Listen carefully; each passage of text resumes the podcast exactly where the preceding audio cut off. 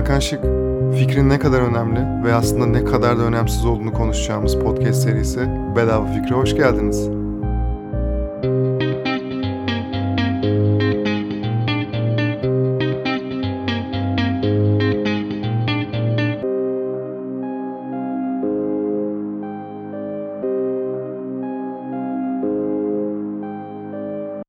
Tekrar hoş geldin. Bedava Fikir adlı podcast serisine başlamamın bir ana sebebi var. Bu benim artık obsesif olduğum bir konu. Özellikle Türkiye'de, yani dünyada da birçok yerde de böyle ama özellikle Türkiye'de çok basit nedenlerle başarısız oluyoruz. İnanılmaz sebeplerle, inanılmaz basit sebepler yüzünden başarısız oluyoruz. Bu başarısızlık bizi mutsuzluğa sürüklüyor vesaire vesaire ve çok kolay çözümleri olan çok basit başarısızlıkları önleyebileceğimizi düşünüyorum. Bu böyle bir kişisel gelişim vesaire falan podcast asla değil. Olmayacak da. Ama ileride daha net anlatabileceğimi düşünüyorum ne demek istedim. Ben kimim diye başlamak gerekirse aslında ben Hakan, Hakan Şık.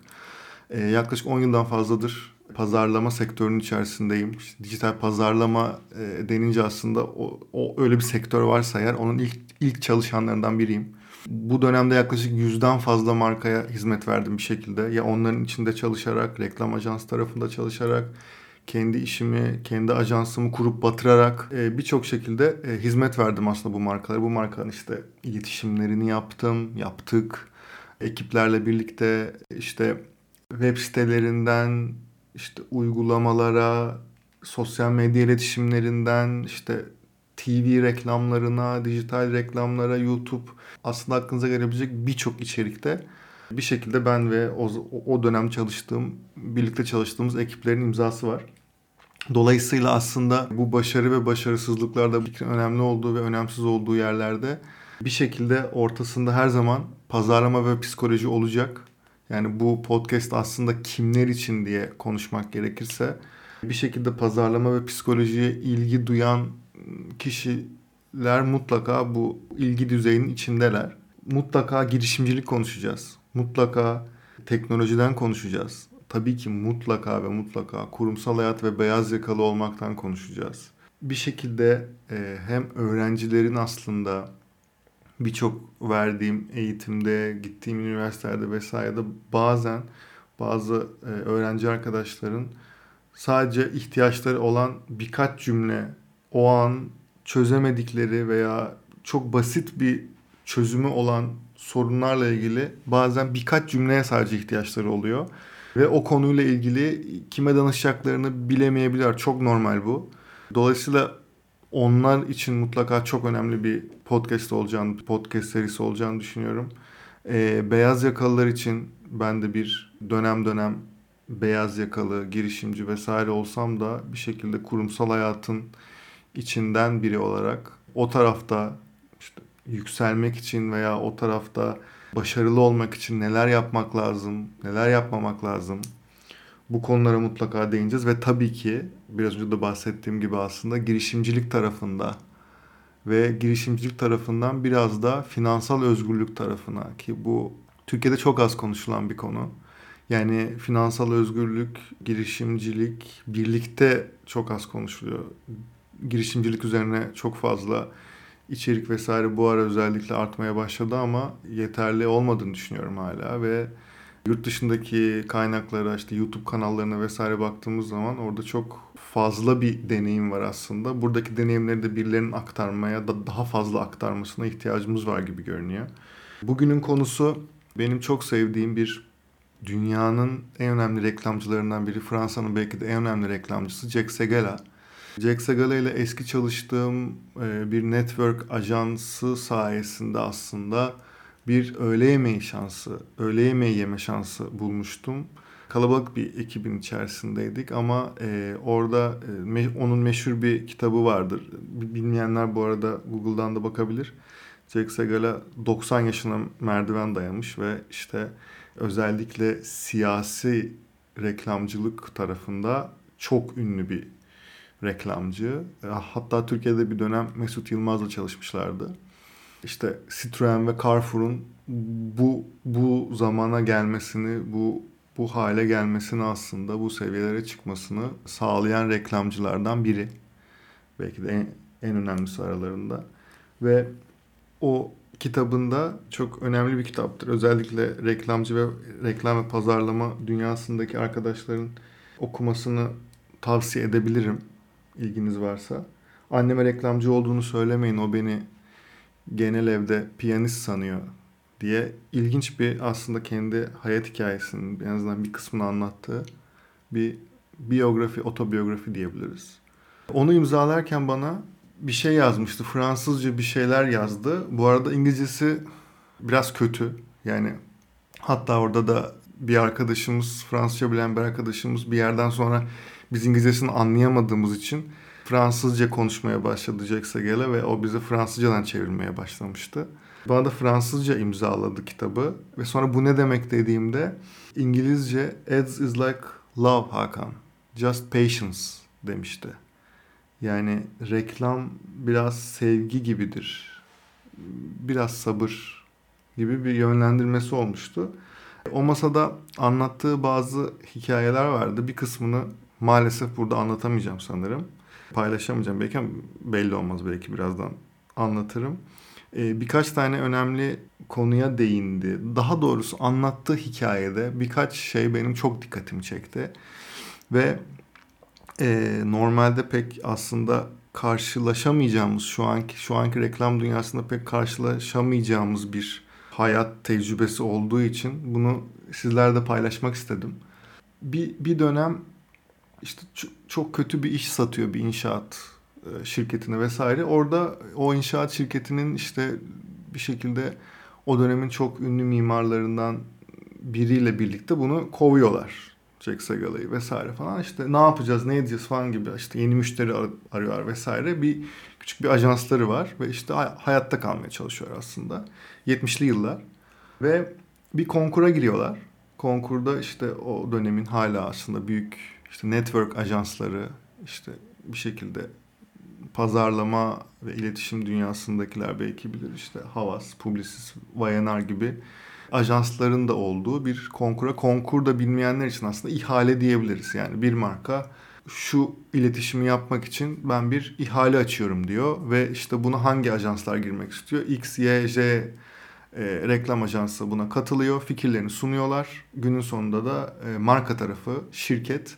bu fikir güzelmiş, sizinle ilerleyelim, sizin fikrinizle ilerleyelim deyip o ajansı seçmiş oluyorlar ve bütün iletişim, gördüğünüz bütün kampanyayı vesaire ondan kurguluyorlar.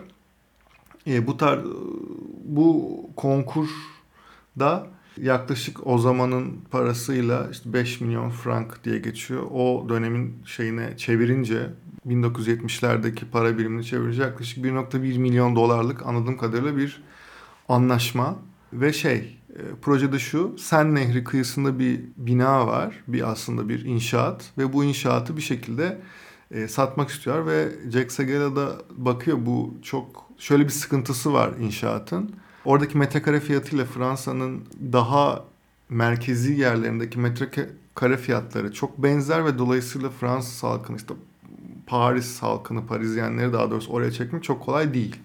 Dolayısıyla hedef kitlenin aslında daha Fransa dışından insanlar da olabileceğini düşünüyor ve öyle bir kampanya olmalı ki bu diyor.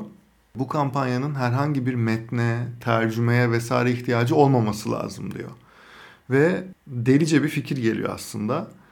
Diyor ki Salvador Dali'ye bir resim yaptıralım bununla alakalı ve bunu kampanya afişi olarak kullanalım diyor ve bunu mucizevi bir şekilde markaya satıyor. Ve hani diğer büyük ajanslar işte kaybediyorlar vesaire. Ama şöyle bir sorun var. İkinci aşamada Dali'yi ikna etmesi gerekiyor. Çünkü konkura girip de bu fikri sunduğu zaman Dali'nin bundan haberi yok.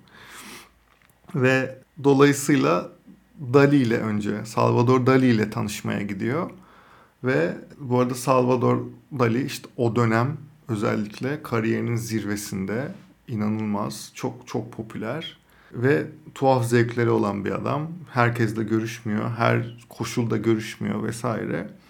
Ve bir şekilde telefon ediyor Jack Segala Salvador Dali'ye ve Salvador Dali yani anlattığı kadarıyla bu arada bahsettiğim kitapta da bir şekilde yazıyor ama Jack Segara'nın bize anlattığı kadarıyla ona farklı bir lakapla yani adının ne olduğu umurunda değil. Jimenez diyor.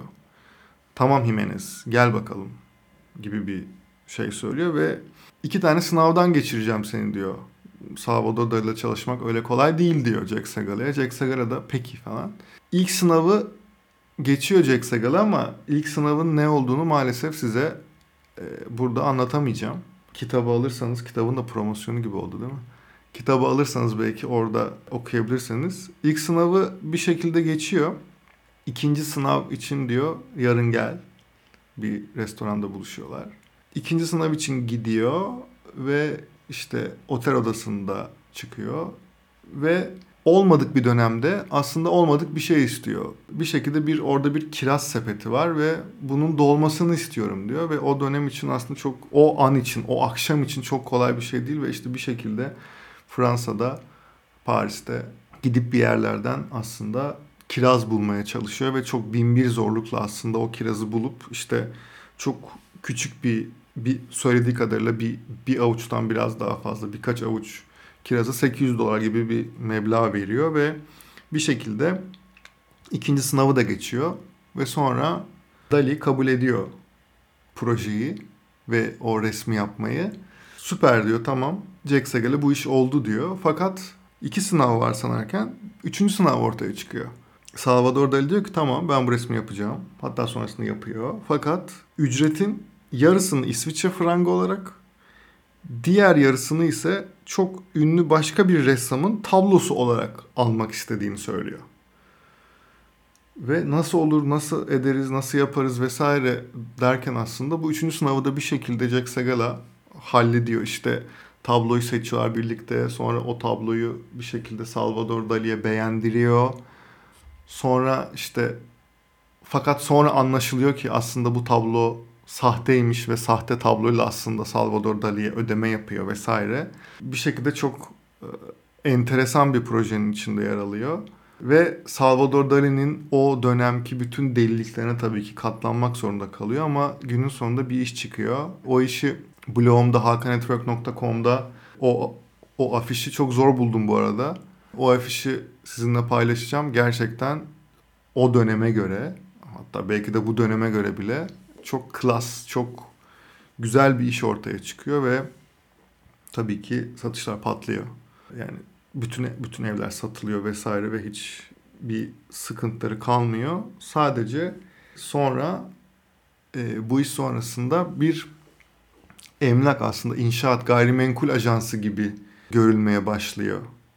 Segala'nın ajansı ve aslında bu hiç istemedikleri bir şey vesaire gibi aslında başarı bir noktada başarısızlığa dönüşmüş oluyor.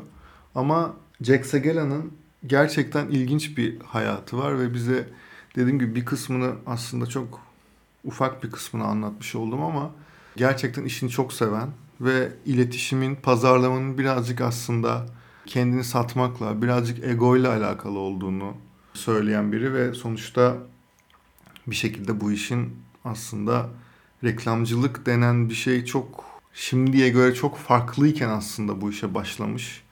İşte gazetecilik yapmış vesaire biri olduğu için onun söylediklerini dinlemek ve anlamak önemli gibi geliyor bana. Şey diyor Jack Segala, reklamcı sadece ukala değil aynı zamanda özünü de müthiş seven biridir diyor.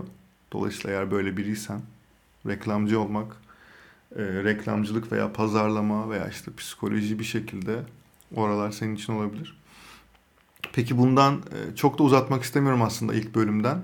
Benim için önemli olan birini katmak istedim ilk bölüme.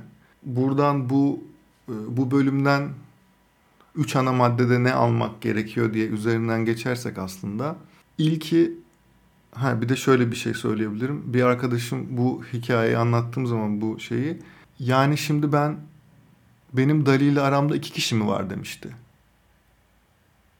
Düşününce evet. Evet dedim. Doğru diyorsun dedim. Evet iki, iki kişi var aslında Dali ile alanda. Yani tuhaf bir dünya bu. Ve ilk belki çıktılardan bir tanesi bu. gerçekten kimin kimi tanıdığını bilemezsiniz ve bazen bunu yalakalık vesaire gibi düşünmemek lazım.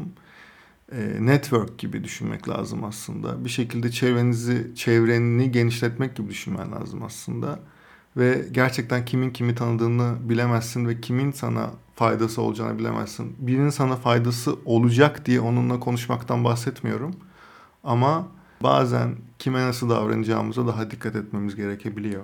İkincisi Jack Segala'nın da olduğu gibi iki sınavı varken aslında üç sınavı ortaya çıkıyor. Hepimizin hepimiz hayatta bir şekilde işte, okulda vesaire her yerde iki sınavımız var gibi düşünürken mutlaka üçüncü sınavlar çıkıyor. Mutlaka onlara hazırlıklı olmamız lazım. Hazırlıklı olmasak bile herhangi bir üçüncü sınav geldiği zaman bir şekilde onu da atlatabilme gücünü göstermemiz lazım. Üçüncü olarak İngilizce'de benim özellikle çok sevdiğim bir cümle aslında. Be careful what you wish for. Yani ne istediğine, ne hayattan ne istediğine, ne beklediğine dikkat et. Orada da Jack Segala'nın aslında inanılmaz yani Salvador Dali'nin reklam kampanyası çok az reklam kampanyasında çalıştı bildiğim kadarıyla. En büyüğü Jack Segala'nınki sanırım. Veya en büyüklerinden biri.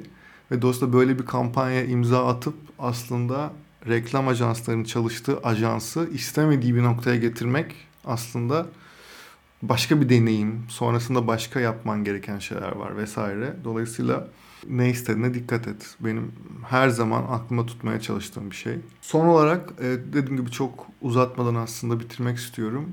Sabrın için teşekkür ederim. Beni dinlediğin için buraya kadar teşekkür ederim. Senden tek bir ricam var. Benim her bölümde tek bir hedefim olacak. Bu podcast'i bir kişinin daha, bir fazla kişinin daha dinlemesi ve böyle bir seriden haberdar olması. Daha fazlası değil. Sadece bir kişi. Sadece bir kişinin tavsiye ettiği bir kişi. Ve bu şekilde çok güzel bir e, topluluğa dönüşeceğimize inanıyorum.